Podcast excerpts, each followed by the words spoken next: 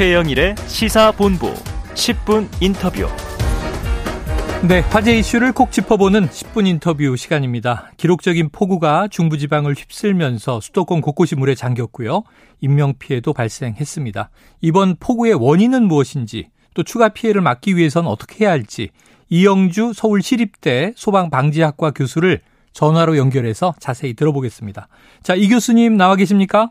예, 안녕하십니까. 네, 자, 115년 만에 기록적인 폭우다 이렇게 얘기가 되는데요. 지난 네. 태풍이나 또 폭우를 우리가 경험을 했으니까 좀 얼마나 심각한 수준인지 말씀해 주시죠.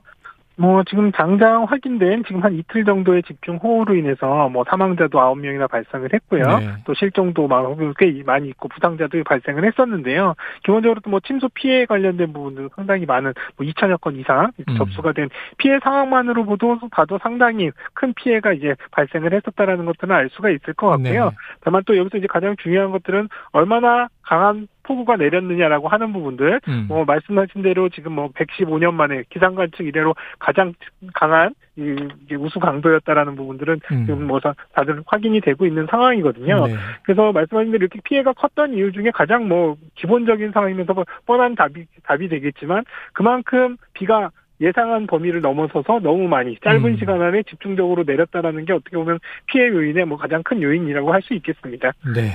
굉장히 많이 내렸다. 자, 이 서울과 인천, 뭐 경기까지 이 수도권 중심으로 피해가 컸습니다. 말씀하신 대로 1차적인 원인은 뭐 자연의 문제, 비가 워낙 많이 왔다. 자, 그런데 이렇게 특정 지역에 좀 피해가 집중된 다른 이유는 어떤 게 있을까요? 어, 우선적으로 이번에 비가 내리는 이제 비구름대 형성이 동서로 굉장히 길면서 남북으로는 굉장히 좁은 네네. 거의 이제 뭐 이런 항공 사진으로 보게 되면은 뭐 위성 사진으로 보게 되면 굉장히 띠 형태에 가깝게 그렇더라고요. 이렇게 이제 예 그러다 보니까 좁은 지역에서 굉장히 강한 강수 이런 부분들이 집중되는 상황이었고요. 이 전선이 이제 이를테면 서울 같은 경우에도 북쪽보다는 한강 이남 지역, 강남 쪽에 이제 걸치면서 네. 상당히 그런 부분, 이를테면 말씀하신 대로 이번 뭐 동작구라든지 또 강남역 일대라든지 또뭐 네. 신림동 일대 관악구라든지 이런 쪽에 굉장히 집중적으로 비가 내리는 이런 이제 어, 현상들이 발생했다라는 점이고요. 음. 또 하나는 또 피해가 이렇게 많이 발생한 이유 중에 뭐 대표적인 것들은 또 이렇게 비구름대가 형성돼서 집중호우가 내린 곳이 서울, 또 인천, 또 경기도 일대 이렇게 전국의 인구의 거의 절반 이상이 거주하고 있는 음. 이런 대도시 중심으로 이런 부분들이 집중되다 보니까 네. 그 피해라든지 이런 부분들이 상당히 또 어, 많이 발생하기도 했고 또 굉장히 많은 분들이 이런 부분들을 확인하시는 상황이 됐을 것으로 보입니다. 네, 그래요. 말씀하신 대로 인구 밀집 도시 지역이다 보니까 뭐 반지하 주택들도 많고 또 네. 퇴근길 차량들이 도로에 있는데 침수 피해도 컸고요. 자, 그 중에서 서울 도심 한복판 강남 지역 이 침수된 차 위에서 뭐 구조를 기다리는 사람부터 둥둥 떠다니는 차들까지 이거 뭐 재난 영화 수준으로 보여서 깜짝 놀랐는데 어떻게 보셨습니까? 예, 뭐 많이 저희들이 이제 경험한 것들은 오히려 이제 동남아의 다른 지역에 이를테면 굉장히 많은 비 비가 내리면서 홍수가 났던 이런 장면들 뉴스에서 보셨던 것들인데요. 이런 것들을 우리가 생활하는 도시 내에서 확인하게 됐다라는 것 때문에 굉장히 많은 공포도 있고 또 네. 위험에 대한 부분들도 또 이제 아마 우려도 많이 하셨을 걸로 보입니다. 음. 사실 이제 이런 상황들이 사실은 과거에는 이런 7, 80년대, 8, 90년대 정도까지만 하더라도 이런 배수 시설이나 이런 부분들이 충분히 갖춰지지 않았을 때는 상당히 상당히 많은 지역, 서울 시내에도 상당히 많은 지역에 이렇게 지역적으로 침수가 되는 사례들이 있었었거든요. 네. 근데 최근 들어서는 이러한 부분들의 이제 수방에 대한 부분들, 치수에 대한 부분이 상당히 많이 개선되면서 음. 이렇게 넓은 지역에 걸쳐서 침수가 되는 사례들은 그렇게 많이 발생을 하진 않았습니다. 네네. 오히려 최근 들어서 이렇게 집중호우, 이를테면 또 국지성호우처럼 좁은 지역에 강하게 내리면서 일부 지역이 침수되는 이런 상황들이 이제 많이 확인이 됐는데요. 그래서 그런 과정에서 사실 강남역 같은 경우는 과거에 2010년도, 11년도, 12년도 이렇게 쭉 과거의 침수 이력들도 있고 네. 또 최근에 여러 가지 개선 과정들을 거쳐서 이런 분들이 좀 어느 정도 안전성을 갖췄다고 생각하는 시점에 다시 한번 침수가 되면서 아마도 더 이런 부분들이 더 강하게 또 우리한테 또 어, 각인이 된 것 같습니다. 네, 지금 언급해 주셨지만 강남은 어찌 보면은 이제 좀 침수 경험이 꽤 있는 지역이란 말이죠. 네. 2011년 침수 피해가 컸던 게 기억이 납니다. 네. 앞뒤로 크고 작은 침수 피해도 있었고요.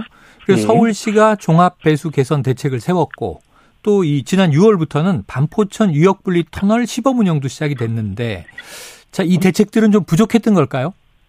어, 뭐 지금 현재 이제 어제 오늘 내렸던 이 비의 강도로 본다면 부족했던 건 사실입니다만 음. 사실 그럼 과연 이런 부분들을 왜 부족하게 했느냐라는 부분들을 탓하기는 좀 어려울 수도 있습니다. 왜냐하면 네. 이전에 그러한 침수가 발생을 하면서 이 지역에 관련된 이제 이를테면 배수 용량이라든지 또 배수 개선을 위한 여러 가지 노력들이나 사업들은 진행이 됐고 나름 이런 부분들이 이렇게 강한 강도가 아닌 상황에서는 상당히 기능들을 해왔을 겁니다. 음. 또 그리고 이제 이런 부분들 기대할 수 있는 성능들은 나름 대로 갖춰졌다고 보는데요. 네. 그럼에도 불구하고 뭐 말씀하신 대로 기록적인 이런 이제 폭우가 내리는 상황에서 충분하게 이런 부분들을 이제 어, 기능들을 하지 못했다는 부분들을 단순히 우리가 왜 이렇게 강한 강도의 재난을 예측하지 못했냐라고 한다면 네. 사실은 우리가 대부분 이런 부분들을 설계할 때 과거의 30년 기준 혹은 과거의 50년 기준을 통해서 음. 가장 높은 강도의 이런 부, 배수 설계 기준들을 적용을 하는 이런 상황들이거든요. 근데 앞으로 일어날 상황들이나 아직까지 경험하지 못했던 강한 강도에 대한 부분들을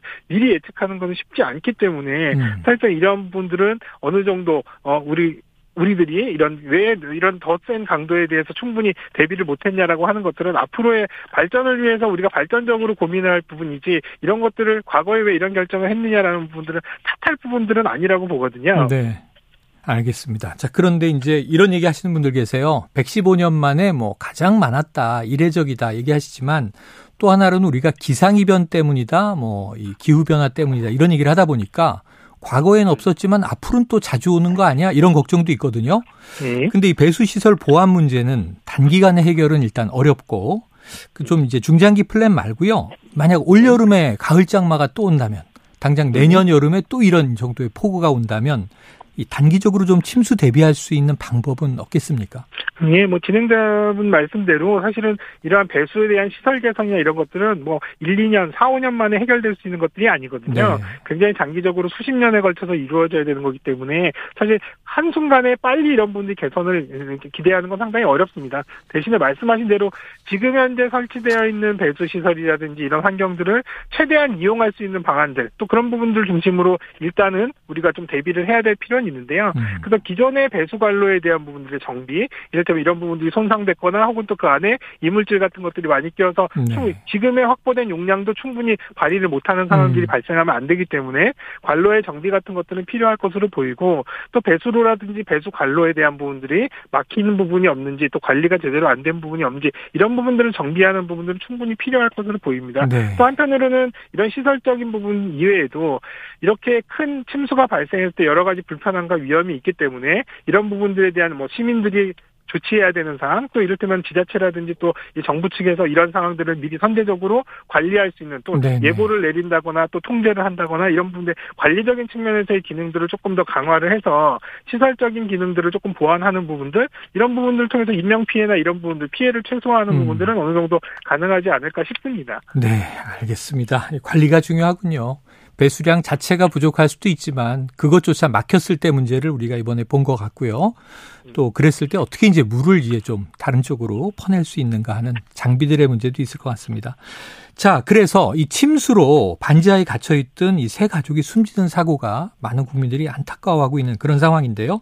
만약에 집이 침수됐다. 그럼 이제 어떻게 해야 될지 빨리 빠져나오는 것도 중요하겠지만 물이 차오르면 문을 열기도 어렵고 피난 자체가 어려울 수도 있는데 좀 어떤 요령이 있겠습니까?